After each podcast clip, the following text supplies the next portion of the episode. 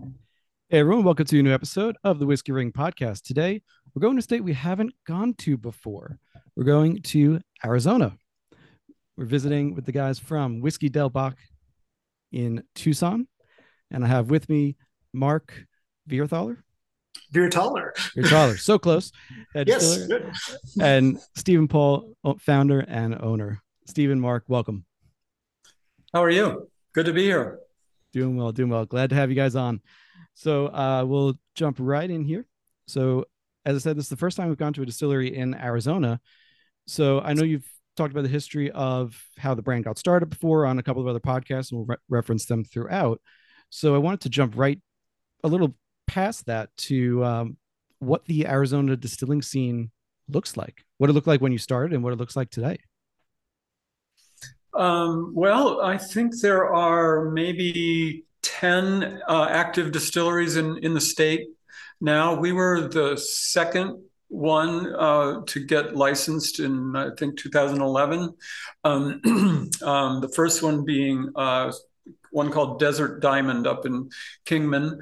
Um, and yeah, so um, I'm so sorry. Okay. Um, hold on. I apologize. I have hearing aids that are connected to my phone. and I haven't quite figured out how to um, bypass that yet. So I'm so sorry. no worries. No oh my. God. It's welcome to geezerhood. Um, so, um, so yeah, the, the distilling scene in Arizona is um, uh, kind of, uh, you know, not well developed. Um, I think there's uh, some, a few that are making good product, um, some that aren't yet, but, um, but yeah, so so uh, we we had a kind of fledgling guild. We have a fledgling guild, which kind of fizzled during COVID, and we haven't really done anything since uh, kind of the COVID situation improved. So um, so yeah, we're we're um, you know the funny thing is early on when I was doing festivals, uh, right after we started, you know, putting product in bottles, um, Arizona had a bad reputation as far as wine goes. Like we've been making wine here for a while, and people um, would taste our whiskey and go, and then they'd pause and go, "Oh, this is actually good." um, and so there was a little bit of a hurdle there. Um, anyway, yeah. So that's kind of the sketchy, sketchy, this rough sketch of what's going on here. So I should assume then you're not doing any local wine finishes in the near future. No, but actually, the the wine scene has gotten a lot better uh, over the last kind of ten years too. So so that's could be a possibility down the road. Fair enough. Fair enough. So uh, with those, you know, about 10 distilleries, um, just throwing a number out there. I mean, how many are making whiskey really? Or, or are they mainly like gin, vodka, other spirits? I'm saying about five or six um, Yeah, are doing right. whiskey. Um, I think there's a, sing- a couple of single malts being made. Uh, I think Santan Distillery up in Phoenix is making a single malt, and I think Elgin uh, Distillery down in a little southeast of us is making a single malt. Um, I think there's one called Grand Canyon that is also making a single malt. Mhm. Um, yeah. Not surprised to know or to find out rather that there's a Grand Canyon distillery that I I haven't been to the South Rim. I've only been to North Rim. Not North Rim Uh-huh. not, not favorable for distilling, but the South Rim probably a little bit better. So, uh, as I mentioned, I've listened to you guys on a couple of different podcasts, just trying to get information about uh, to make this episode more interesting for you guys, more interesting for listeners too. Uh, and uh, one of the things I wanted to start with was something that came from the uh, when uh, Stephen, when you were on the Single Malt Matters podcast, and this was uh, just part of the origin story that Mesquite Wood, which you'd worked on uh, through furniture business, through uh, early iterations of the distillery, Mesquite Wood creates a lot of waste. Um, and I had to look up what a mesquite tree looks like. As you can imagine, not a lot of them up here in New York City. So um, I wanted to ask you particularly about um, trying to use mesquite wood not only for what you had been using it for, and for smoking, but also um, when you tried to barrel with it, when you tried to create a barrel out of it. Well, okay. So, yeah. So, my wife originally, as you probably heard, had this idea to dry malt over a mesquite fire instead of a peat fire like they do in Scotland. And um, I just, when she came up with this idea, I was totally captivated. And then immediately I had two other ideas. Um, one to make a barrel out of mesquite, um, you know, char the inside and, you know, age, age single malt whiskey in it. Um, and um, so yeah, I did. I I made two little barrels, and uh, it ended up tasting horrible. Um, I thought it was going to taste fantastic, um, and it was just very tannic, very acrid. The the mesquite was extremely aggressive. In fact, the color was amazing. It was like this deep, kind of red color that was kind of pretty. But yeah, bad whiskey, bad idea. and then also. Um, another little thing that my wife will never let me live down. I don't know if I had mentioned this in that one you were listening to, but um, I also um, in making one of the it was a little two two gallon barrels, and um, I in 25 or 30 years of, of woodworking, I had never lost a digit. Um, and just milling out staves for the one of the little barrels, I had an accident and lost the end of my one of my fingers on my left hand, and so um, just a you know three quarters of an inch. But uh, so that that uh, is will go down in infamy in terms of this whole whiskey project uh, from my wife's point of view. Um, it is um, a, kind of a badge of honor, though, to have joined what is in the woodworker circles is called the Nub Club. So. Um, I I loved that term when it was it was so perfect. It's like never trust a shop uh, teacher with all 10 fingers intact kind of thing. right. Yeah. Uh, so I, know, I had to start on that one because I'm, I'm obsessed with barrels at the moment and figuring that out. Um, had you, you said you were milling them yourself. Have you, had you created barrels for furniture use before no. that?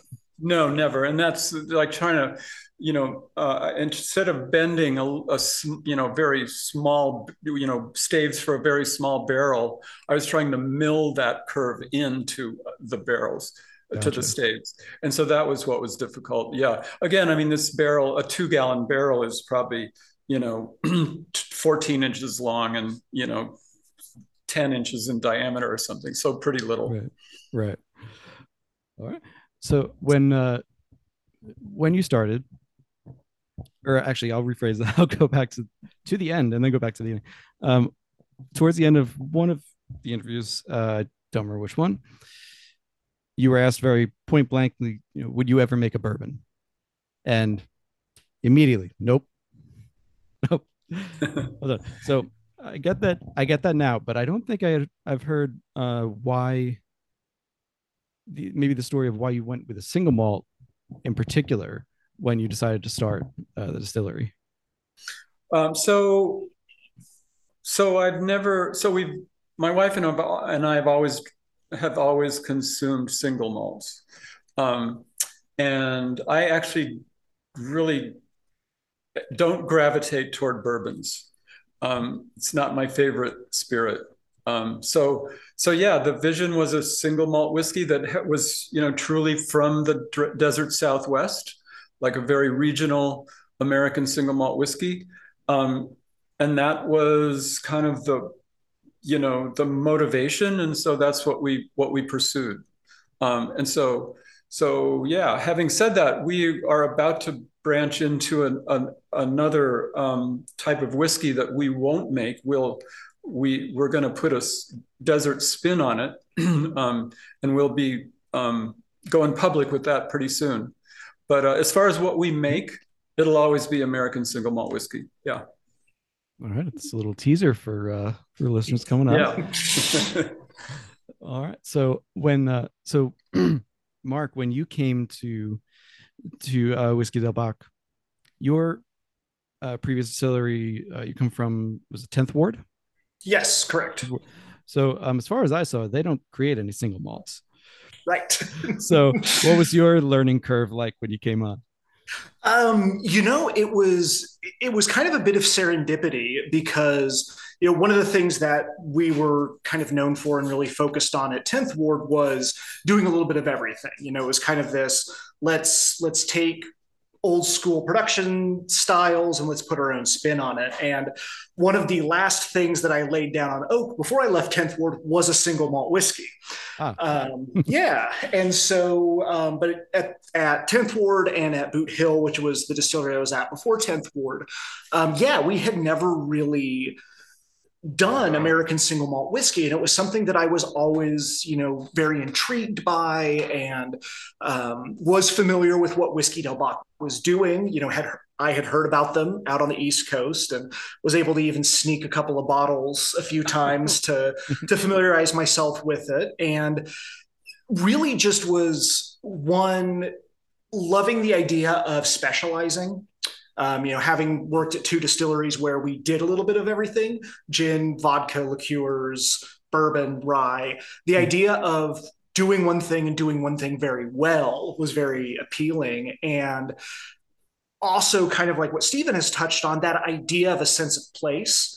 Uh, when I got into distilling, the question that people would always ask is, you know, well, are, what are you trying to make? Are you trying to make Maker's Mark? Are, are you trying to make? I was like, no, we're trying to make whatever it is we're going to make. And Whiskey Del Bac had really leaned into that and had created this American single malt that leaned into the terroir of the Southwest desert. And so it just, you know, it, it was a learning curve. Um, I had the advantage that um, the team that I came into, uh, Dustin, Raymond, and Abby, had been doing it for a while. Um, you know, they knew the ins and outs of it, and I was able to really lean on them. You know, at the very beginning, to be like, "Hey, you guys are the experts in single malt. I am not." And so there was just this amazing chance to learn and to see how things were done and you know to to take that time to experiment too and to be able to lean on Stephen's knowledge you know with 10 years of experience within single malt and you know the the production staff's knowledge it just while there was definitely a learning curve, it made it infinitely easier on me. and like I said, you could sneak a few bottles, so you got to you know study before you exactly. before you got there. exactly. I, I, will add though that uh, Mark has come in with you know vastly more experience than I ever had, and more experience than our the the three you know team members had. Uh, and really more than any other distillery we've had here. Uh, we've had two other head distillers uh, after I kind of stepped aside or, or very early in the game. Uh, so anyway, Mark's been a tremendous uh, asset to us um, in terms of his knowledge and um, kind of ability. I mean, um, willingness to explore, uh, problem solve, all kinds of things. It's been he's been really great. Fantastic, making me blush. it's, it's, audio only, but he is blushing, ladies and gentlemen. So to jump off of that point of, of experience, I mean, now in 2022, We've got 140 plus distilleries around the or the around the U.S. making single malt, uh, what we think of as American single malt, and we'll get to the uh, the proposed legislation or proposed standards of identity later on. But you got 140 out there. Uh, Stephen, when you started, um, and for that matter, Mark, when you were just starting in distilling as well, there were not that many out there. I mean, as of 2010, would have been basically like McCarthy's, uh, Westlands, maybe. Um, I think Stranahan's, maybe Stran Stranahan's, maybe. So uh, St. George, St. George, yeah, yeah. Right, St. George is one of the other ones. Um, you know, largely Pacific Northwest. Um, I think even your uh, neighbor in the next state over, Santa Fe Spirits, was 2012, so that was still another year or two away. Uh, so when you were deciding to create a distillery that would produce single malt, who did you look to for uh, inspiration and guidance? Well, first of all, I was I was so naive that um, you know I didn't know that there was there was a craft distilling you know movement either. So I thought I was doing this like super exotic thing, and then as I started to get into it, I realized oh no, there are a bunch of people that are doing craft distilling, um, and so in terms of you know models for single malts, I you know I really wasn't. I, started to meet um, through some workshops and things like a fermentation workshop in San Diego um, and a kind of one week distilling workshop in by ADI. I started to meet some other distillers, um, and I met the guys at Kings County. Uh, you know, they were doing bur- you know bourbons, and um, I, I, wasn't really looking at single malt producers per se. I was looking at other craft distillers for just kind of trying to help, you know, trying to figure out, just trying to navigate the landscape. Um, and so, so yeah, what I found was that um, you know there's a great sense of, of camaraderie. Um, you know, Lee Medoff at House Distillers, um, the guys at uh, Kings County gave me a ton of advice. Um, the guys at uh, um, Garrison Brothers in Texas, you know, helped me. So to answer your question, I, I really kind of wasn't even aware of those single malt producers per se. I was just kind of trying to na- figure out how to how to make um, you know how to make a craft uh, distillery go. Um, Less so, about the grain, more about the the apparatus around yeah, it. Yeah. yeah. And then, though, I should add, though, as time went on, um, and the single malt commission was established. And by the way, they didn't know about us uh, when they started, mm-hmm. uh, so we were not a founding member. Um, I think we were number maybe 12 or 14 to come into the commission. Mm-hmm. But um, but yeah, I that was a real eye opener for me. Um, and I was like, oh heck, like for a little distillery that's um, got all our eggs in the single malt basket, this is huge. Um, this establishment of the commission and what their mission was.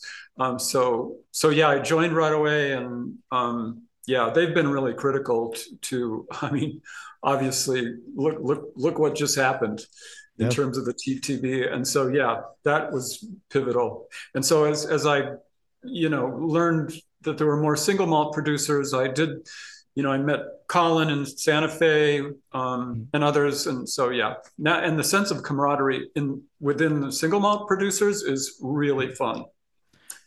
And I, I think that's shown nowhere better than in the fact that I have as as of this recording, hopefully it will be published by the time this recording goes live. But um, I have an article out that's kind of the guide, your basic guide to the American single malt proposed standards of identity.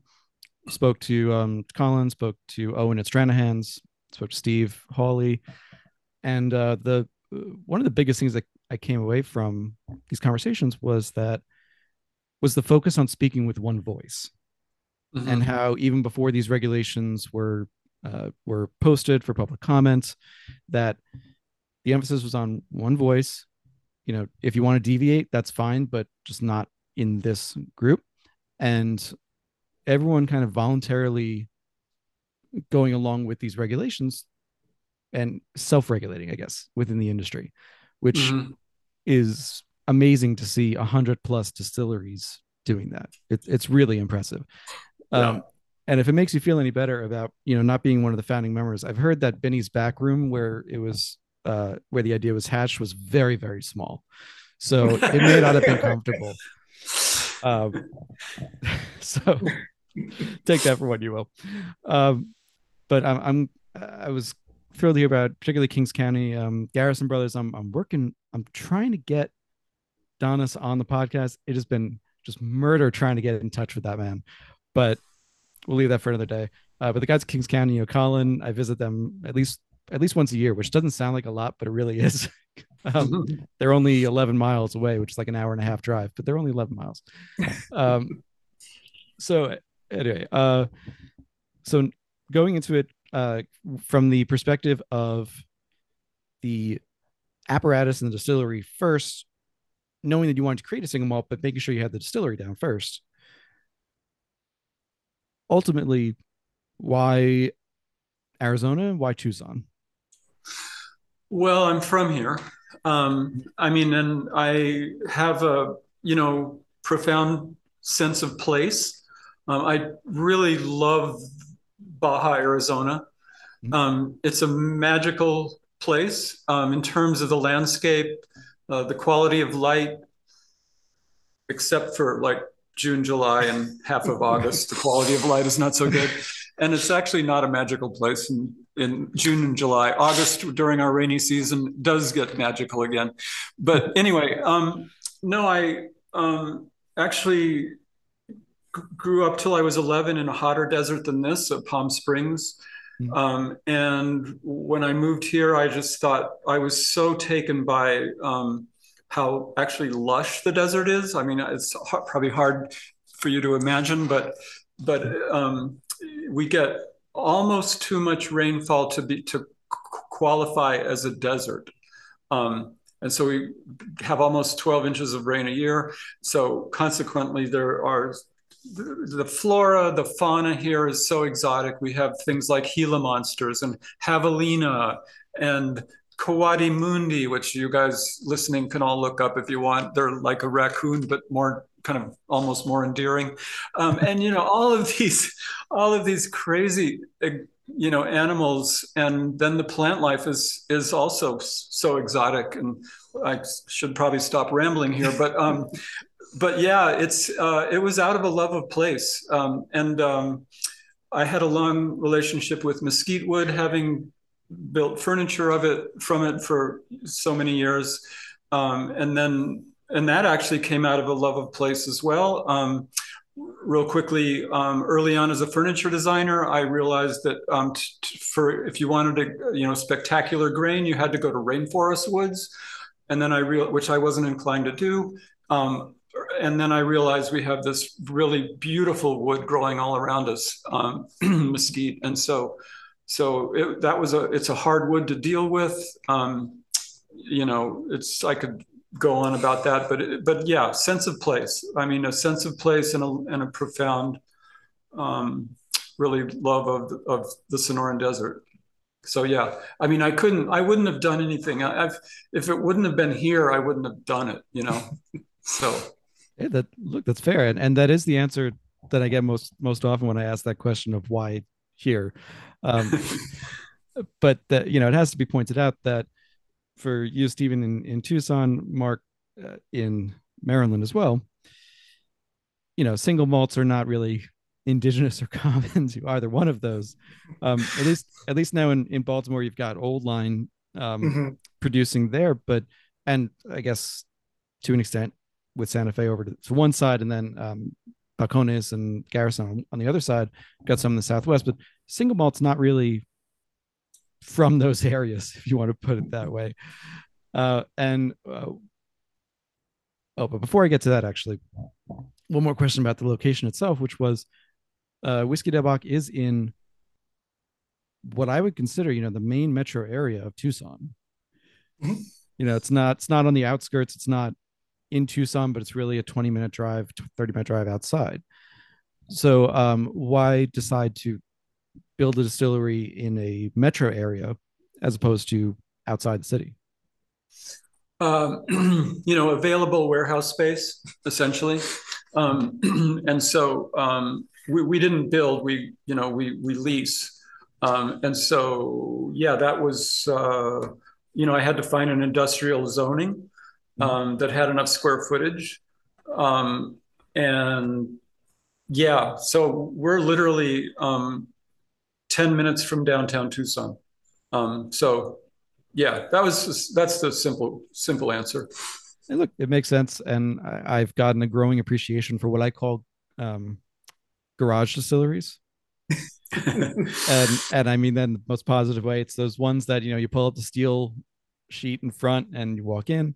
Um, I don't know what the front of uh, Whiskey Del Bac looks like, but that's often the case in, in yeah. New York City. At least it's it's we don't have a very appealing public face. Yeah, yeah. we get a lot of a lot of visitors, but it's hard it's hard to find, and uh, it's in you know it's in an industrial park. So yeah, right. The the distillery has a face for radio. It's okay. Uh, so the with the the location you're in, the as you said, it's a desert that kind of just makes it into the desert you got, uh, from what I heard, two rainy seasons the one in the summer, and then when's the other one? Yeah, so the summer is our big one. We typically get like six inches of rain, but from you know July through July and August, um, and then we have a you know over the rest of the year we get the rest of our rainfall. But in during the winter we probably get maybe two three inches typically.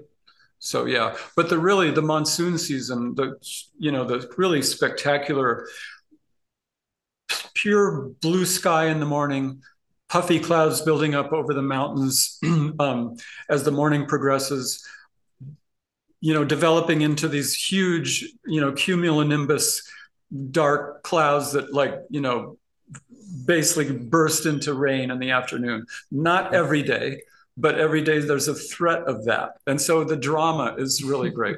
It's like living in florida for two and a half months basically. Definitely uh, if you're if you're interested look up some photography of monsoon season in tucson in the sonoran desert. It is it, awe-inspiring. I feel like it's the literal definition of awesome. Yeah. it is full of awe. True yeah. Absolutely fair and uh, also to be fair mark i promise i have some questions for you too so just hang with me over there uh, with the with the mesquite wood that you were using I'm sorry, I'm jumping ahead of myself. I always have an outline and I'll go on tangents, but I try to go back to the outline whenever I'm not sure. So with the with the Sonoran Desert, you're at a kind of a moderate to low elevation for a desert. I think it's like 2,300 uh, feet elevation, something like that. Um, yep. So lower elevation, a desert with rainfall. So some kind of not contradictory, but um, more gray area kind of desert. So when you know what does this mean for the environment in which you're distilling and, and aging the whiskey um, you mean what impact do we have on the environment or what does the environment how does the environment affect our whiskey making i i mean i i meant the latter but um the first the former is also a good question well real quickly on on that front we you know distilleries use a lot of water um, so we have just like the whole West and so many other parts of the country, really. Um, the, the, you know, water conservation is huge. Um, so we are we have a long ways to go. We've made strides in water cons- our conservation um, measures. Uh, we still have a long way to go on that. Um, so you know, we we talk talk for a long time about you know agriculture and industry um, water usage. So we won't we won't do that today, but it is a real a real issue that needs to be addressed. Um, and so we're doing our darndest to to address it on our in our little you know our in our little operation. Um, so um, maybe I'll start a little bit, but I'll let Mark take over uh, on you know how the climate affects our whiskey making. Um, the biggest thing is is um, is actually why don't you just oh. why don't you just riff for a while? Sure. I'll, I'll, maybe I'll jump in. Yeah, no. Um, probably the the largest impact that we see is the temperature fluctuation. Um, it's very unique because especially like when you get into the early to late spring before you get into the summer, you will have these massive temperature swings within 24 hours. And we're talking like this winter, it struck me that I could get up, go out my door, and it was 31 degrees outside. And by the time I left, um, and then by the time I left, work, I left the distillery, it would be 72. So you would have this 40 degree swing in a 24 hour period. And as you know, ethanol is extremely volatile and it responds incredibly quickly to these variations in temperature, these variations in humidity. And so we're getting a lot of push and pull in these barrels in a short amount of time. And then because Tucson is unique, when it has this uh, when they have the when we have our monsoon season we're also seeing those fluctuations in humidity like you know we will have winters where it's five, six, seven percent humidity. But in the middle of monsoon, you can have days where it's 20 to 30 percent. And so every single one of those things is having an impact on your aging process, what your angel share is going to be, you know, the level of tannin extraction that you're getting from the wood, the level of lignin extraction. And we had kind of talked about, you know, this was born of this love of place and it leans into that that affection. And that's part of it is having these major impacts. You know you are getting a single malt that is going to be completely different than something that you're going to see coming out of Scotland hmm. or something coming out of the Pacific Northwest or even something coming out of you know like Balcones in Texas. Like it is just such a unique and brilliant again, I, I, come back to terroir and I struggle with that word sometimes, even though we've established whiskey terroir as a thing, but it is yeah, just, it is everyone so, struggles with that word. So you're, you're good. Yeah, exactly. exactly. Um, yeah. but yeah, like that's, that's probably the largest, um, kind of going back to the first point that Stephen had made. Um, another one of the big impacts is, you know, us trying to keep a close eye on how we are utilizing those resources as well.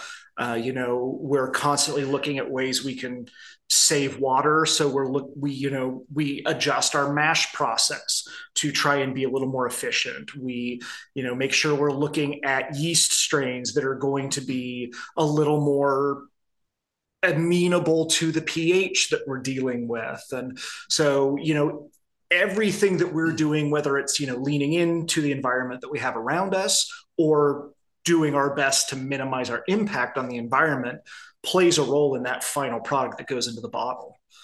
And I'll, I'll add too. Um, so we do malt for our mesquited um, whiskeys, um, and so the malt, so our all of that, all the things that that Mark just mentioned uh, affect the, you know, how we approach malting seasonally uh, as well. So yeah, it's uh, the climate here is uh, is very very unique. Um, that forty degree shift, uh, that forty degree shift in temps uh, in a twenty four hour period um, that Mark mentioned is called. You may know this, but it's called the diurnal shift. Um, a couple months ago, um, it was pointed out uh, actually at the ACS, actually at the uh, commission meeting the, the diurnal shift in Scotland is about six degrees. Um, that's their that's their delta low to high in a 24 hour period. so so yeah, there's it's real different here. yeah, that's I mean 40 that's insane. Um, with oh, where do I want to go now? There's so many places I want to go here. So with the diurnal shift being like that, I would imagine there's also some kind of a latent effect from the from the environment, from the temperature and humidity swings that uh, perhaps a whiskey won't taste different if you were to go in and sample from a cask. Uh, the whiskey may now taste different at like nine in the morning versus nine at night. Maybe it does, you know, but um, but you would certainly notice a difference in the taste by season, which is how mm-hmm. it's interacting with the wood. Um, uh, Mark, as a distiller and and as you're managing the casks, how do you kind of account for that and deal with those changes? Mm-hmm. Uh, so one of the things, you know, we're lucky enough that we're small enough that we can sensory every one of our barrels as we come to harvest it. Um, I was having a conversation with Nicole Austin at uh, Cascade Hollow, mm-hmm. and she had made the comment about how when she had gone over to Dickel, the hardest thing she had to learn was how to taste without being able to taste everything and like that's a challenge but with us you know we are small enough that myself and our production team every week we will sit down and we will pull between 12 to 24 barrels and we will go through and we will sample every single one of those and if it's going into something that's going to be a special release, we will take very intricate notes. But say for a lot of our core SKUs, it is just a matter of is this checking those boxes that we need for consistency and for a high quality product? Mm-hmm. Um, it is interesting, like we've already discovered just from looking at our proof and our yields from each barrel, we age in maybe a 950 square foot space. But there is a distinct difference between the barrels that are on the bottom pallets and the barrels that are on the top pallets. And sometimes it may just happen that a you know a set of barrels from the same batch number. One ended up on the bottom the other ended up on the top and you're going to notice a change in that. And so for us it's a matter of we know like we have our you know kind of platonic ideal of what the whiskey in the bottle needs to be. And we also know that within this set of barrels we're going to get some barrels that are going to be maybe a little too heavy on tannin by themselves but if we take this other barrel that is going to be like this big vanilla bomb, we know we can take the two of them together and it's going to get us into that range that we want. Um, and it is also a matter of when we harvest, um, laying stuff down in the winter. We know we need a little extra time because it isn't going to have as much interaction with that wood. We're not going to have those massive temperature fluctuations. Laying stuff down in the summer, we maybe don't have to wait as long on that because it is having you know 110 degree days and so it is just a matter of you know keeping good track of data and having the palates and having the group of people that can taste it you know every one of our palates is different and so to have the four of us or occasionally we'll rope Stephen in to force him to drink whiskey at 10 in the morning when we're doing our barrel harvests but it's just a matter of knowing how your rick house is going to react. And then again, while this barrel, when you taste it by yourself, you're going to go, well, this isn't right. Knowing how to blend it for that final product is key. Gotcha. And you're absolutely right. Nicole kind of went from, I think, directly from Kings County to Cascade mm-hmm. Hollow. So, um, quite a jump, quite yeah. a jump, let's say. um, was just uh, I didn't get to stop at Cascade Hollow, but I was just down in Tennessee, so I passed by it. And I I wish I had time to stop in, uh, just to just to take a look. So with the so I want to jump back for a second, and um, Mark, I know, uh, uh sorry, Stephen, I know we we're gonna uh, have to let you go a little bit early, so I definitely want to hit this one last area before uh, we let you go, which is the evolution of the stills you were using to create this whiskey.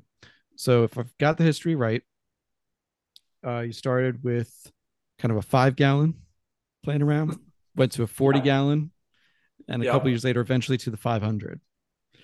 Um, where are you at now? Uh, we're still on the 500 gallon still. Um, so yeah, and um, yeah, it's making really good whiskey for us. It's a it's a pot still. It has a little uh, kind of uh, four foot tall column on it, but there's no reflux component in it. Um, and so uh, so yeah, it's not as pretty as my little uh, alembic 40 gallon still uh, was, but um, but yeah, it's it's making really good whiskey. So we just did a, um, a production expansion a few months ago. Uh, we doubled the size of about five tanks. Um, probably the next step would be uh, adding a still. Mm-hmm. Um, so yeah, we we almost doubled our production uh, capacity uh, with sizing up our fermenters and some of our uh, HLT and CLT and some other things. So uh, we took on took on some more floor space next door, and uh, so yeah, still on the fi- 500 gallon still though. And I'm curious. Uh, you said no no reflux component. Um, what does that do for the flavor, and, and why that decision? Well, I mean, as as you probably know, in Scotland they just use pot stills, um, and the more you, uh, just for your listeners, um, the more you more you distill. I'm sorry, yeah, the more times you distill, the the more flavor you lose.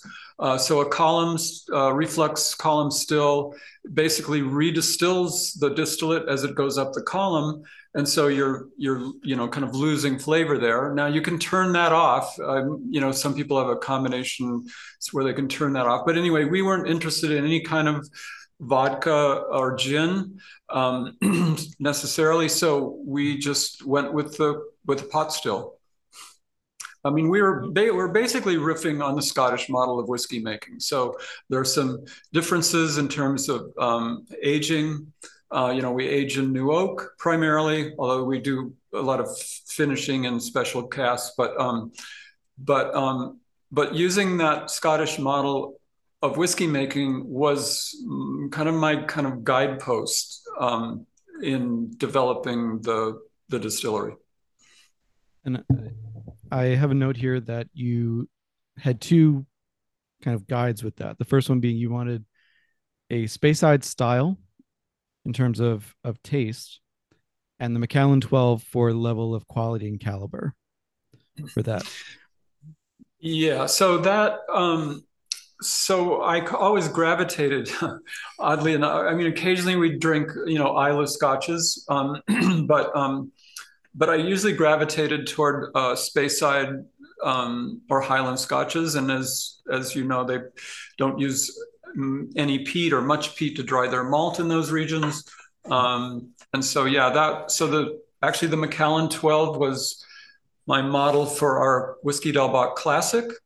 Um, and so yeah but so oddly the you know the real um, brainchild of the whole project was to kind of use the Islay model um, with this desert wood um, and so so yeah that became really the the whole reason we started this whiskey project was was our mesquite dorado and by the way, we're trying to push that term into the national vocabulary, mesquited instead of peated, and it's definitely gaining a lot of traction uh, nationally.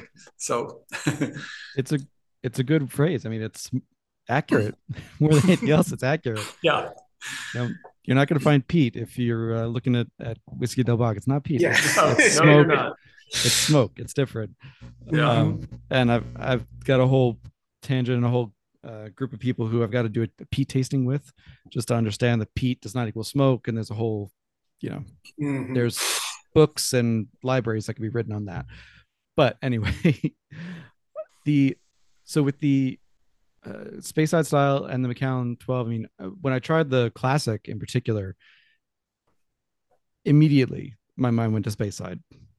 It was incredibly fruity, um, a little less malts forward than maybe a Glenfiddich or or, or Glenlivet would be, but um, just the fruitiness itself, stone fruits, orchard fruits, was classic Speyside Highland. Um, and then going over to the Dorado with the whiskey smoke, it was a very different whiskey for me. It had the, like I said, the smoke. It was not overpowering at all. It was very, um, what I would consider mild um, you know, if some if you're someone who doesn't drink smoked whiskeys at all, it's probably going to be strong for you. But for you know, it was a mi- very mild, subtle smoke meant to impart flavor rather than blow your palate out. Thing. So when uh, when you were uh, designing the Dorado, and I really mean design in whatever sense of the word you want to take it, uh, how many variations did you have to play around with before you kind of settled on the the smoke level? Um, if applicable, the ppm level that you wanted?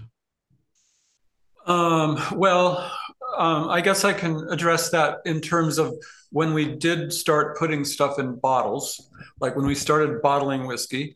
Um, the initial, the first Dorado expressions were like a little over the top. I mean, they kind of hit you over the head um, with the smoke. Um, and so I think um, at least twice and maybe three times over the first, I'm going to say, four years, um, we dialed the smoke level back by uh, by blending in a little bit of our classic um, with the mesquited um, whiskey that had come out of the barrel. So so now we've got it to a point where we really like the balance of the smoke, um, you know, and all the underlying uh, flavor profiles. Um, so w- one thing that I was very um, pleasantly surprised at learning when I first tasted what we were what we were making in terms of the mesquited stuff is that the mesquite doesn't give you that um, those medicinal notes that the heavily peated Islay scotches give you, um, and actually those are that kind of component is what I never really liked about those um, Islay scotches. Um, and so, so yeah, Dorado is just softer on the palate and it doesn't give you that um, kind of band-aid um, iodine note that the that the peat gives. So so yeah, it is very, it's a very distinct um, flavor and and and and aroma. I mean, um, uh, sometimes I tell people um, the mesquite smoke is very um, evocative of a desert campfire. If, if, you've grown up or camped in the desert ever, or or uh, walking through a your neighborhood on a winter's night when people are burning mesquite in their fireplaces, and it's very um, it's very um, kind of evocative and uh, just a wonderful aroma. Yeah, it has that very uh, kind of dry rub smoker, not even a barbecue, but a dry rub smoker kind of taste to it. Uh, I really love it. I've now only had a couple of whiskeys that use mesquite. Glad to add the Dorado to that to that list. Uh, and with let's see one other uh, part that I wanted to ask about with the mesquite in particular. Hmm. You know, no, I'm going to cut that question. You'll take it. It's good. We're good. So, um, so uh, we'll go back to uh, Mark. Um, when it's just you and I, we'll go back a little more to to the um, malting process and uh, the nitty gritty of that. Uh, but before uh, Steve, before we let you leave, I would do want to talk to you both about the standards of identity and the pro standard of identity. Now, uh, Steve, when you were on the Taste of Arizona podcast, this is uh, about a year ago, October 2021, you were hopeful that you'd have regulations in place by the end of December that year. Federal government being what it is, uh, hey, we've got to step forward. We've got a proposed standard. And um, I think by the time around when this episode goes live, the comment period will have ended, the public comment period. So, uh, you know, first off, how excited were you when the when it finally was like, oh my god, they're going to put these out?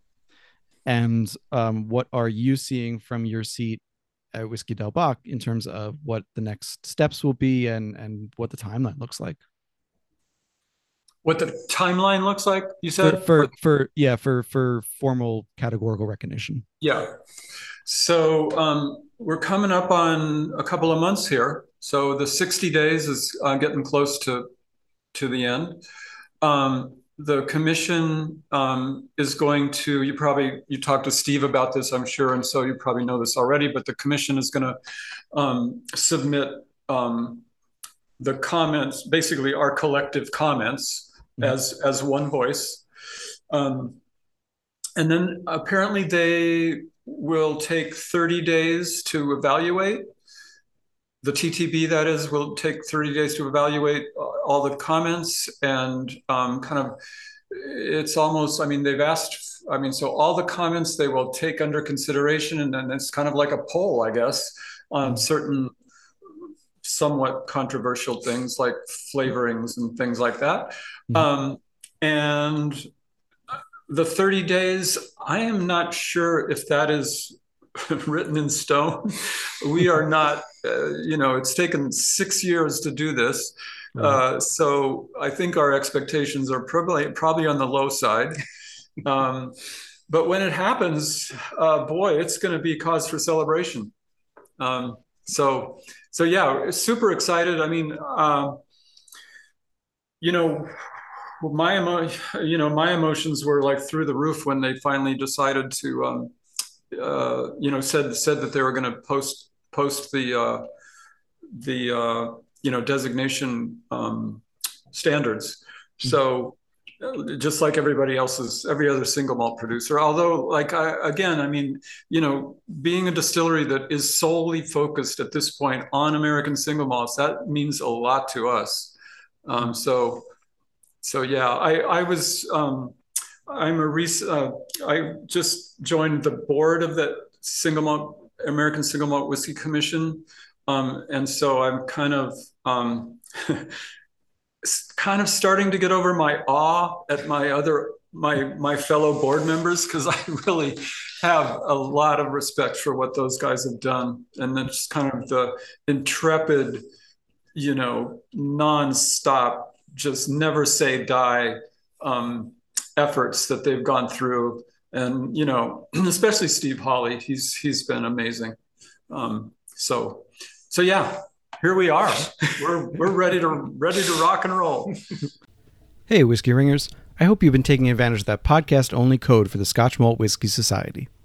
They've got around 20 bottlings coming out each month, and there's never a shortage of new things to explore. This month's focus, their October distillery dive, is distillery number 5. This famous lowland distillery will show you something completely different, and you've probably never had before. This isn't your floral and fruity Speyside, but it's also not that smoky, sometimes medicinal, and maritime Islay. It's truly unique and in a category and region all its own. The distillery dive bottlings were announced on October 11th, so you might still find some available. If not, keep an eye out. There are always more bottles coming from this distillery and others, and always new journeys to explore. There are also currently five fall bundles available, packaging multiple bottles together from sometimes the same and sometimes different distilleries into a discounted set for you to discover. Remember to use the promo code WRP for 20% off your annual membership, and you can visit the Scotch Malt Whiskey Society website to sign up and order via the link in the show notes. And uh, I hope I don't think this will cause any deviation from from the one voice. Uh, but you mentioned earlier that Whiskey Del Bac uses mostly new oak barrels, uh, with the if I heard you correctly, with the exception of when you're using for finishing casks. Right. Um, for Whiskey Del Bac specifically, uh, or is that still the plan going forward? Still new oak regulations won't change anything about that? Uh, yeah, let's let me uh, pass that over to Mark. um, yeah, that is that is the plan. Um, you know, one of the things that I tell people when they come in. Um, so not only do we kind of deviate by utilizing new oak, we also break with tradition by mostly using quarter casks. You know, majority of our aging is done in 15 gallon barrels, and one of the reasons that you know we're obviously excited about the designation is it does not specifically give limitations on the lower end of cask size or whether it is second use, third use, first use. And there is you know some negative connotations around utilizing such small format barrels but i always tell people it's just because a lot of distilleries haven't figured out how to use them. You know mm-hmm. it is not a one to one 15 to 53 you have to adjust your production practices to utilize the format correctly. And you know as stephen has said and you know i will always say I think proof is in our bottle that if you know what you're doing, it doesn't really matter because we're producing whiskeys that are getting named 2021 wine enthusiast best of the year. And we're getting 93 94 95 ratings consistently. And so for us yeah the plan is to continue to lean heavily on new oak. Uh, one of the things that we have started implementing over the past quarter has been utilizing our own barrels a little bit more. Um, we have started playing around with second fill and even some third fill of our 15 gallons. Uh, the goal with that is one to be a little more responsible environmentally versus doing a one and done and then it goes out the door. So we can, the more usages we can get out of it, the less footprint we're having. It makes more sense for, us financially. Uh, small format barrels are very expensive. uh, their prices do not scale uh, with their size. And also, it helps with the addition of a little more, adding a little more complexity. Um, again, like as you know, with like most American whiskeys, with ryes and bourbons, going into that first use barrel creates very punchy flavors. You know, it's very heavy on tannin, very heavy on vanilla. One of the reasons I think, like you had mentioned, you don't get that malt forwardness in the classic like you do, say, with like a Speyside is that is that new barrel. That new barrel is, you know, for better or for worse, kind of overpowering that malt base sometimes. And we'd like to play that up a little more. And, you know, I think one of the best pieces of advice I ever got when I first started distilling was the day that you taste something you've made and you're like, this is absolutely perfect, you need to stop distilling because there's always room for improvement. You know, yeah. you can be a little more efficient, you can create more complexity, you can. And so I don't foresee us moving away from from new barrels anytime soon because we've created again a very unique product that we think is high quality. Now it's just kind of turning our eyes to what can we do to create additional nuance within that. Gotcha. And uh i'm going to throw one more question uh while while Stephen's still here which is and it's it's going to take aim at something you just said both of you just said which was about um you know ratings and reviews and awards and such. So this was uh thrown back a little bit uh, also on the Taste of Arizona podcast. This is Stephen when you had your daughter Amanda on with you, and um, something that she said really resonated with me, which was that uh, she prefers reviews to awards. I'm reading this to make sure I get this right. Prefers reviews to awards because reviews give more engagement and discussion, leading to a greater knowledge and learning about the product. So while the, so I say that because while the awards are you know well the, they're well earned, they're well deserved uh, and as are the great reviews. I'm curious if that mindset is still the mindset that you go with that the education about it and the learning about the product is ultimately more important than than the award? Yeah i think so. I mean yeah, we definitely. yeah like we're all about education. Um, we love to talk about you know i mean so really awards and and ratings are about public acceptance, if you will. Mm-hmm. Um, and so, you know, the more we can talk about our what we do, why we do it, um, our you know the level of passion that we have for whatever we're you know it is we're doing, all those things, um, you know, um, those increase, um, you know, consumer engagement. And so, um, so yeah, better to better to be able to educate and talk and you know and relate and tell you know tell why we're doing what we're doing to folks than you know just getting the the awards. Mm-hmm. So yeah.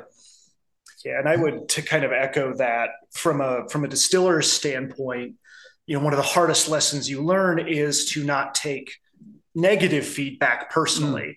Mm. Um, the, the, joke that I make, like when I ride along, anytime I've ridden along with salespeople, has been like, I feel a little bit like when the distiller is riding along, you present the bottle and you say, Here's my heart and soul.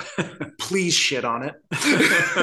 but getting those ratings, whether they're good or bad, is beneficial because you know sometimes when you are surrounded by people who love you and encourage you you may not get the most honest feedback. It may be mm-hmm. like yeah no this is great when it's terrible. And so having someone who owes you nothing to be able to say this is outstanding. You know mm-hmm. it's nuanced it's balanced. That means a lot. But even on the other end getting that feedback that says this feels off this feels a little too hot or it's over extracted that is information that we need because we drink our own kool-aid. And so to know what how people actually feel is absolutely you know it's priceless. But also then to not take that too far to also have enough confidence in your product to when someone says something and go eh, you're wrong on this one yeah gotcha. david um, I would love to keep talking to you. I would love it more than what I have to go do now, which is talk to potential investors. We're doing a capital round. Um, and so Mark's capable hands are um, going to be totally great uh, for the next uh, the par- portion of this. Um, and I want to thank you. Uh, this has been so pleasant and so fun, and I admire your um, your the amount of homework you did. Uh, so that's not often seen, actually. Mm-hmm. Um, we'll we'll see what Mark reports back afterwards. He may not be appreciative afterwards, but um, Stephen, thank you so much for your time. I promised you a clean exit, so um, best of luck, I should say. Thank with, you, thank you. With the US round, but um, we'll give you a clean break. Thanks so much for taking the time, uh, and we'll take a quick break. Uh, um, yeah, real quickly, David, if I could just say, if you yeah. ever are tempted to come out to Southern Arizona, we would love to show you what we do. Um, and we'll show you around uh, Baja, Arizona too. It's it's a fun place. I would love to come. Thank you so much. Thank you. Thank you, Stephen. Okay. Good good luck. Ada, do you want to go with you want to go with pops? Hi, hi. Go with it. All right. All right. It's just you and me. No, Excellent. I will. Uh, I will do my best to stay same level, so you don't have to mess around with your uh, audio levels too much. no, sound sounds good so far. Um, so um, yeah, I'm gonna include this as a, uh, a little break.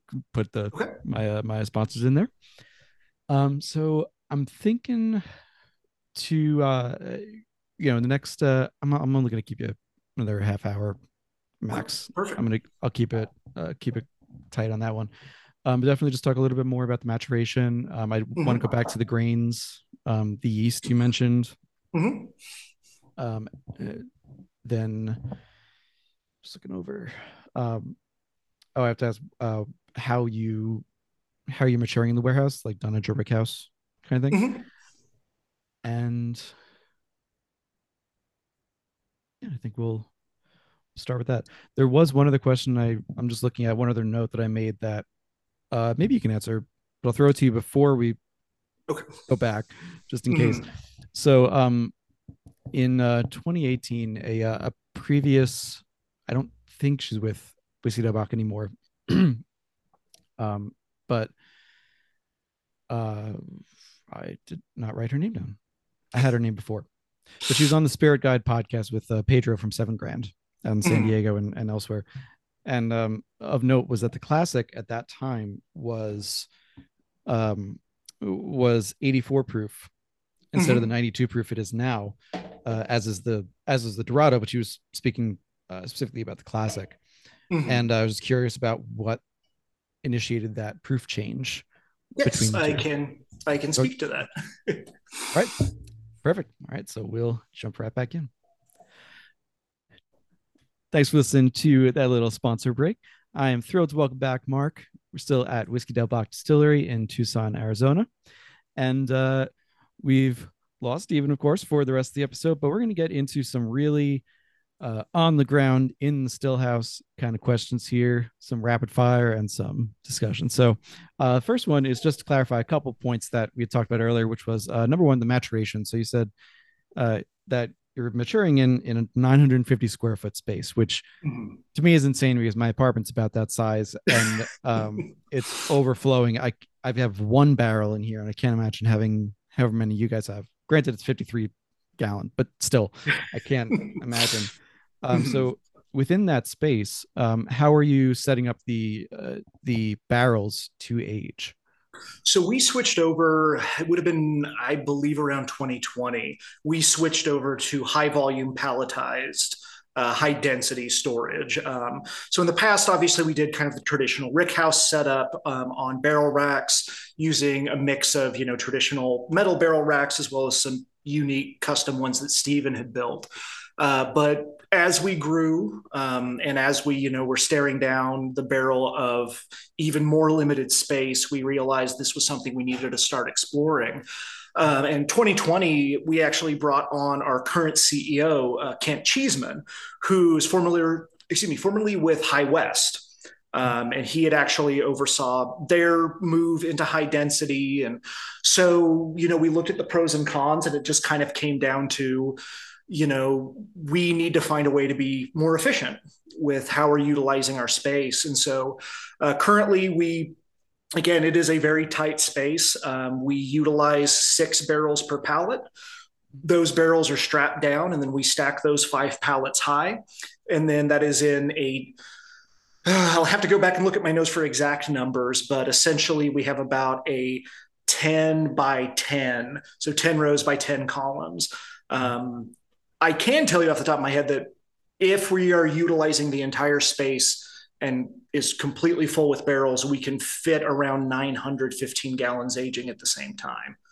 So, uh, so yeah, it is. It's just a matter of you know laying things out, uh, keeping a close eye on efficiencies, and and yeah, just look you know kind of the, the, the reality of having to work with what you have at the time.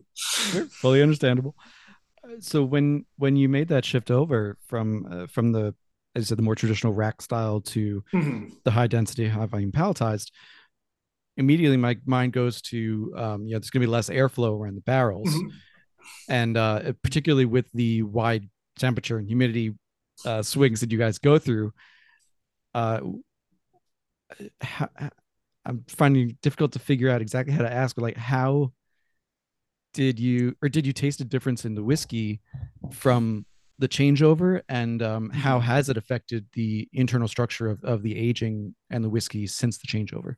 Yeah definitely. Um, you know probably the most noticeable um, impact and this kind of goes back to what we were discussing earlier was noticing the bottom of the stack and the top of the stack they can be right next to each other. You can have the exact same batch, and it is going to be different. You are going to have, you know, a little more stringency on one versus a little bit of softness on the other. Uh, one thing that we did though is obviously realizing that condensing these so much, we are going to have a lot less air movement around it. We actually did place the rickhouse and aging directly underneath one of our negative airflow fans, and so even in the winter when things cool off we constantly have those fans running. Uh, we're just making sure we're pulling as much up from the bottom to the top and getting as much out and bringing as much fresh in. Um, it did also then force us to again be a little more aware of our sensory on mm. each of those barrels where as in the past you know there was a little bit more leeway of we can reasonably expect these barrels in this section are all going to taste within these set parameters all of a sudden you're dealing with less air movement, you're dealing with higher concentrations of ethanol within specific areas. It just came down to we kind of need to know what's going on in each and every one of these. Gotcha. So the uh, I'm not sure I've heard it before, or maybe I haven't heard in that way, but the um, the negative airflow fan. So is uh, how akin to that is uh, like you know a heat cycling or um, or for lack of a better term, just having fans on in the distillery to move in the warehouse to move air around. Mm-hmm. Uh, so basically, as opposed to say like a traditional fan where you know it's going to be spinning, it's going to be pushing that air. What's that's doing is that is we have a fan on this on the roof that is drawing air out through the mm-hmm. roof. So um, that does help uh, with the air movement and I'll have to I'll have to double check on that, but we have two of them, and I, I know it's not a 100% true negative airflow, um, obviously because then we would have to have air input coming through. Um, right. But basically, what we are doing is that is working to kind of dissipate that ethanol buildup, um, as well as to keep basically just air moving around those barrels. Right. So it's, it's you're not really um, eh, trying to counter Mother Nature too much. It's more just right. like I said, just keeping the airflow going and importantly, making sure there's not too much ethanol in that air. exactly, exactly. Um, I think of it. Um, so I grew up in the Midwest, and we had what we called our attic fan, which if you know someone cooked bacon or burnt something, you'd flip on the attic fan, and that would just basically try and suck all of that air up through the roof to clear that out. That's essentially how these blowers are functioning. Um, in the summer, they also have um, evaporative media on them. So they essentially fun- function as swamp coolers in the summer. So that does also help keep our production area a little less miserable when it's 110 out. that's, fair. I visited um, a warehouse in Kentucky. It was o- only, quote unquote, only, you know, 90, 92 degrees, but it's like 95% humidity. And my friend and I were just dying in that. And it was, yeah. it's, it, their warehouse was um, just the top half of an Amish barn. So it was mm-hmm. it was not a huge space, but they're using 30 and 53 gallon barrels, and uh, it was hot. It was mm-hmm. terrible up there. It's a lot of fun, but it was terrible. We were both like we lost 10 pounds in an hour long tasting. I would say just uh, that just that water weight. yeah, just the water weight. Oh, better than any, you know, diuretic. But um so with the uh, with the barrels too, I wanted to ask: is there was a point in the past? I know that you, know, you played around. Stephen played around with um, different size barrels, from hmm. anything from that two gallon mesquite barrel to um, potentially trying some 53s as well, and also the barrels for aging. So besides the barrels for for finishing, rather not aging, finishing. So talking about your standard barrels, hmm. you use mostly 15 gallon. Um, I have a note that at some point uh, Whiskey Del Bac was experimenting with like a 30 gallon or as large as a 53. Uh, I think you may have answered this anyway, but just to double check, um, you settled on the 15 eventually because that was just the one that fit the whiskey profile the best. Yeah. So, um, so obviously, like a lot of smaller craft distilleries, 15 was good because you know you get faster extraction so you're able to put out an aged spirit a little bit faster. And over the years um, the original head distiller along with stephen again we're able to dial that in and figure out we need to be making more narrow hearts cuts because we're obviously not going to have time to let some of that oxidation take place and let maybe some of those unpleasant phenols burn off. And so for a long time, it was just kind of a matter of necessity. You know, like a lot of craft distilleries, that's where a lot of decisions come down to is Fair. this is how we have to make it work. Um, and yeah, like we have currently have three 53 gallon barrels that are sitting out there aging right now. Uh, one is four years old. The other two are just over two. Uh, you know, they're not where we're happy with them yet. You know, we we still pull and taste them about once a quarter just to see how they're developing. Uh, and then for 30s, you know, yeah, in the past, Whiskey Del Bac has used 30s not uncommonly. Uh, the the complete and utter banning of 30s can be laid at my feet. uh, I've never liked 30s. Uh, I've I've worked with 53s. I've worked as large as 70, and I've worked as small as five. Uh, it's just been my experience and my personal taste that 30s tend to be an odd size and I feel tend to leave a little bit of astringency that you don't get. Um, and my theory, I have no science to back this up, but my theory is because it's kind of in a mushy middle uh, with five, tens, and 15s. Again, if you know what you're doing, you know where to make your cuts, you know when to start censoring the barrels, and you pull them before they over extract, or you know to let them sit a little extra so you can get these punchier notes into maybe a short aged 53. Mm. Um, my experience has been with 30s, it tends to be in this range where it sits too long and you get that same over extraction, or it sits too little and you kind of have a flat tasting spirit. Um, that's not to say that there aren't people out there that are making delicious whiskey with 30. They are. Um, it's just that was kind of one of the things when I came in was like, let's keep exploring 53s. You know, let's see how we can develop that profile. It makes more sense financially. We're storing more whiskey in a mm-hmm. more cost effective barrel, but it kind of is also you know we've we know what we're doing with 15s and let's lean into that and let's you know continue to develop those flavor profiles it makes makes sense absolutely fair um still still using through all that um the number three char from barrel mill uh, yes, so uh, we do a medium plus toast and then a number three char on top of that medium plus toast. Uh, one of the reasons that we really, you know, and we make sure when we're getting our barrels, it does have that medium plus. One thing that struck me about single malt, especially because we are producing it in the more traditional Scottish style, which means we are fermenting and distilling off grain. You know, we use a traditional lauter tun. We're producing a traditional distiller's beer.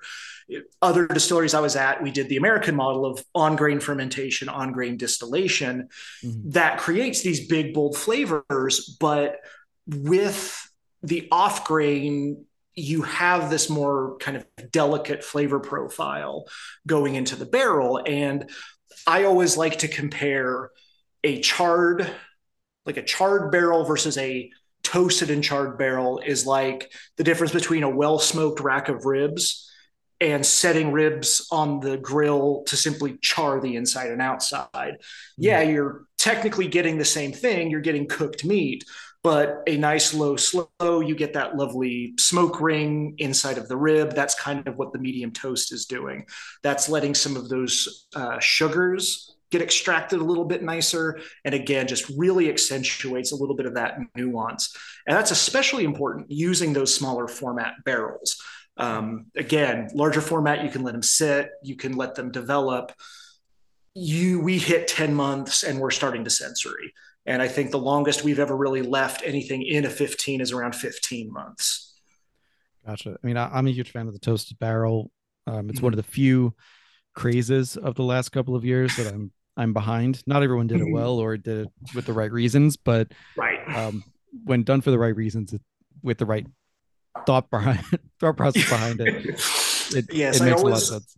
The conversation I always have, and I always tell my staff, and granted, the decision for the medium plus was happened before I came along, but I I agreed wholeheartedly with it. But as I always tell the staff, I've done this for a reason. It may not be a good reason. and I may backpedal on it and be like, wow, that was a terrible reason. We should never do that again. But the point is, yeah, that purposefulness that's we have put some thought into why we want to utilize it. And that is one where uh, that has definitely paid dividends for our product. Awesome. And uh, going to that, the you said you you keep things in a 15 gallon about 15 months. Is that what you said? Our, there? our average is a year, um, but we start censoring around 10 months. Uh, kind of going back to what we talked about at the beginning, the seasonality plays a big impact. Um, if we know, you know, we've laid it down in the summer season, we had an especially like 2020, we had an especially arid monsoon season. Like it was actually one of the worst in years.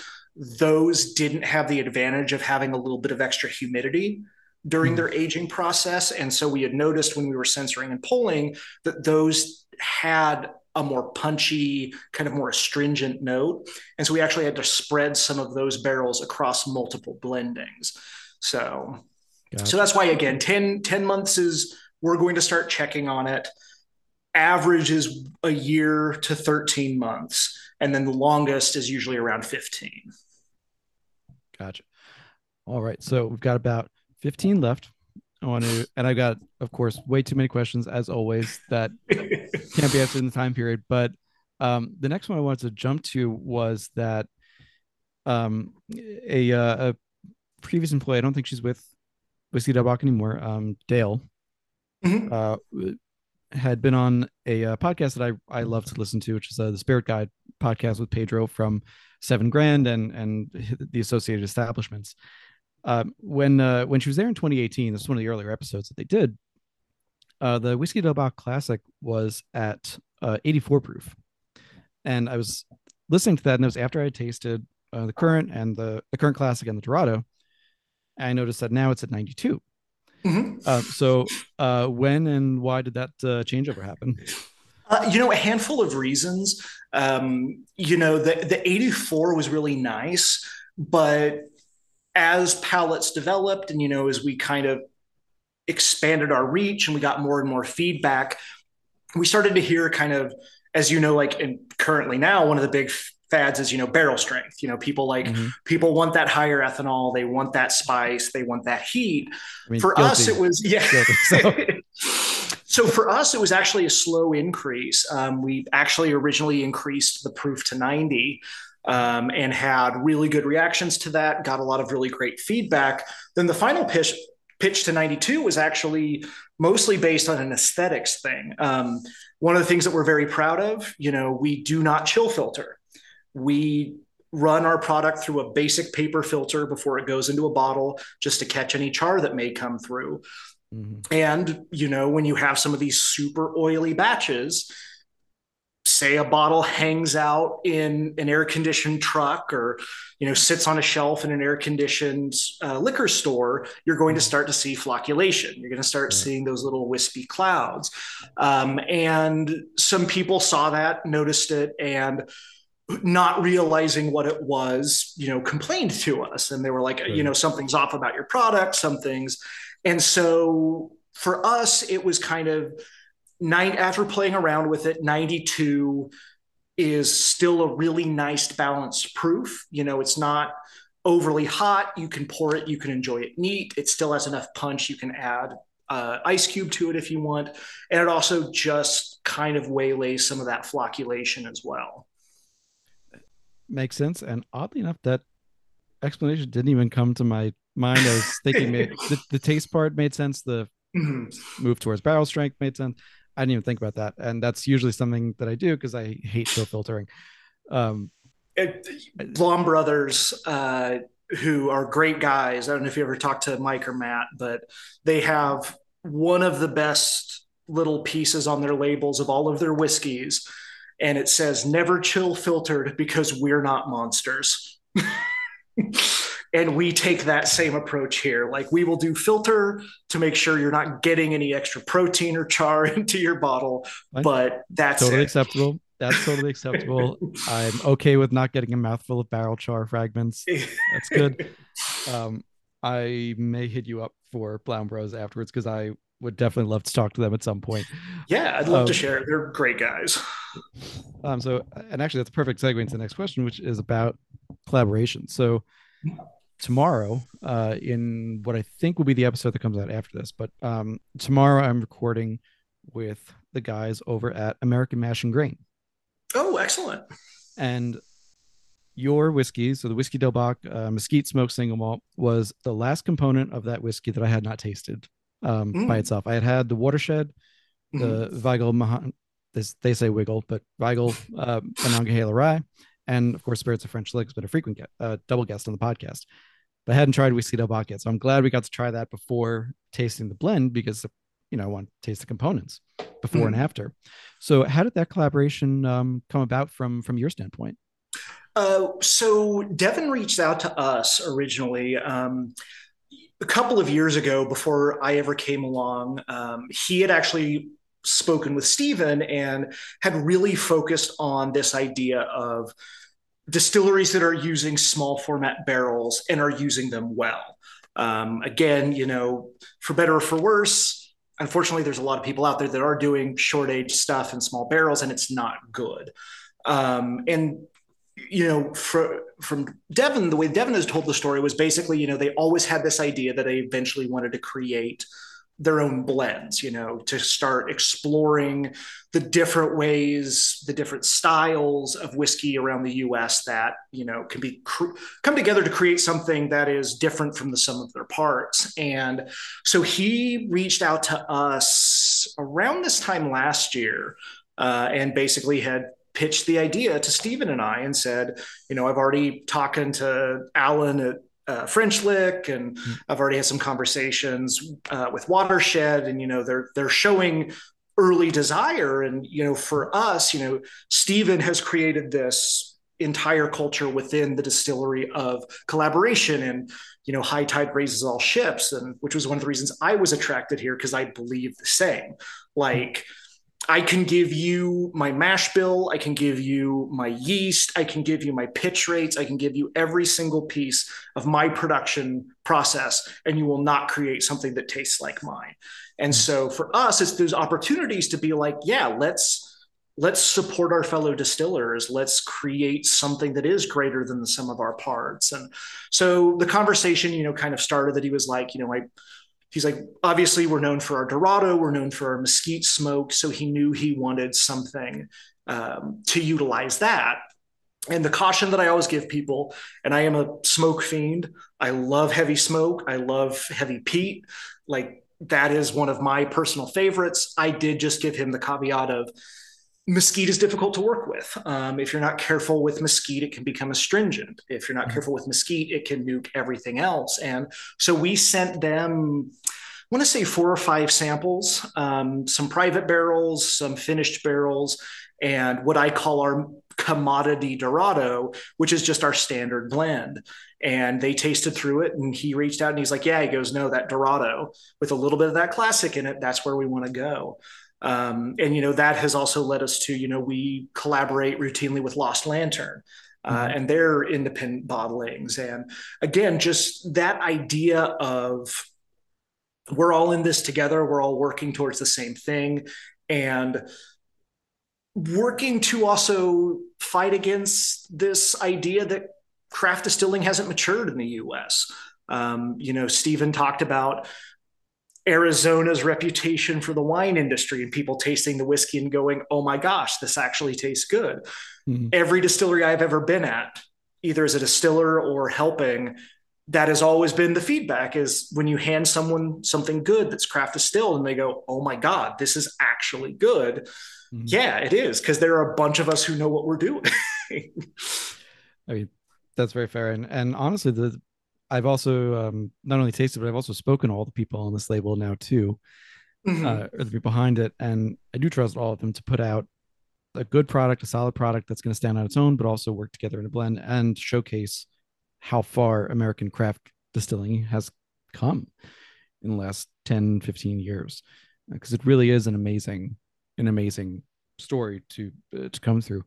Um, I'm also glad I did note, um, I didn't, but I didn't mention that you guys do work with La- Lost Lantern frequently. Um, yes, great. Love Lost Lantern had Nora and Adam on a couple episodes ago, and um, I'm excited to see what their fall and winter outturns are going to be. Uh, uh, we may we may be in a couple of those. So that's, that's what I, have heard out. some I've heard some rumor about that. So that is good to know. Um, so I have a couple of other questions that I think I'm going to follow up with you uh, on uh, email about. They're very like you know small technical questions about the yeast and, and the grain variety that are I know are far more interesting for guys like us than um, even for the nerdiest of audience members. Um, and you know who I are, you know who you are, and I love you for it. Um, so just looking forward as we close out. Um, also heard rumor that you are building a new distillery. uh, someday. Um, okay. Yeah, it is. Um, you know, as as I'm sure those who have been listening have picked up on, we keep talking about space restraints. Um, we have been very lucky. You know, the reception to us has been wonderful, and that has seen an increase in our market share. Uh, we did expand a little bit more in our current space to include storage for finished product, um, more storage for barrel space, things like that. Uh, we'll we'll trip that trigger um, if things go as they keep going within the next couple of years. We will have to very seriously look at uh, look at, at building a new distillery, which is a good problem to have. Um, but we're not quite there yet. fair, totally fair. Um, and then uh, last to ask you just now is distribution. So um, I know New York and California, aside from Arizona, of course, are are some pretty large markets, and I know I could find you, uh, thankfully, at, at Total Wine near me. Uh, yes, I mean it's it's the biggest Total Wine in the country because you're only allowed to have one of them in New York. Uh, we have some weird, you you think any state has weird laws? We've got some weird ass laws here. Um, Everywhere. I yeah. you know distilled in three different states. I've worked in the industry and more, and all of them are just bizarre and arbitrary. exactly, exactly. If you're if you're a chain with multi a multi-state chain, you can only have one in New York. So what did they do? They made it the largest by volume total wine in the country. it's in the same parking lot as the second highest volume Costco and the third highest volume Walmart in the country. So you can imagine that area is just so much fun to drive and park in. I, that um, sounds like a dream, honestly. Oh, oh, it's wonderful. it's wonderful. It takes as long to find a parking spot as it does to drive down to Kings County.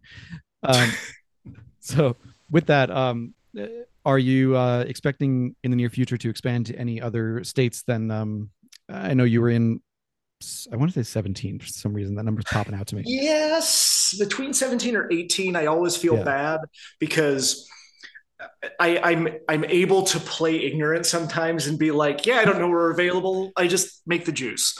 Um, but yes, so you know, we're always looking at expansion, but you know, I'll say the word again, purposeful expansion, you know, purposeful, you know, we've been, we've had people reach out to us, but we don't want to grow just to grow.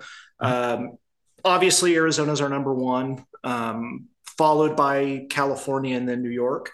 Uh, so those are our three biggest. But you know, we're also available in Oklahoma, Missouri, Texas, and I'm going to get in trouble because now I've started lifting listing off, and I can't remember all of them off the top of my head. But you're you're in uh, New York. You're not going to piss me off, so you're good. Yeah, exactly. so I'll, I'll, do the default. Go to whiskeydelbac.com. There is a list of all of the states that were available in there. Um, but yeah, you know, we're we're always we're always looking looking at doing it and doing it purposefully and you know the other key is also making sure that our quality stays high um, you know there's always that fear that you know we do everything in house you know we are a we're a 100% own make single malt whiskey company uh, as stephen alluded to earlier we are doing a little bit of expansion and finding some ways to put a unique spin on some more traditional American whiskeys, not bourbon.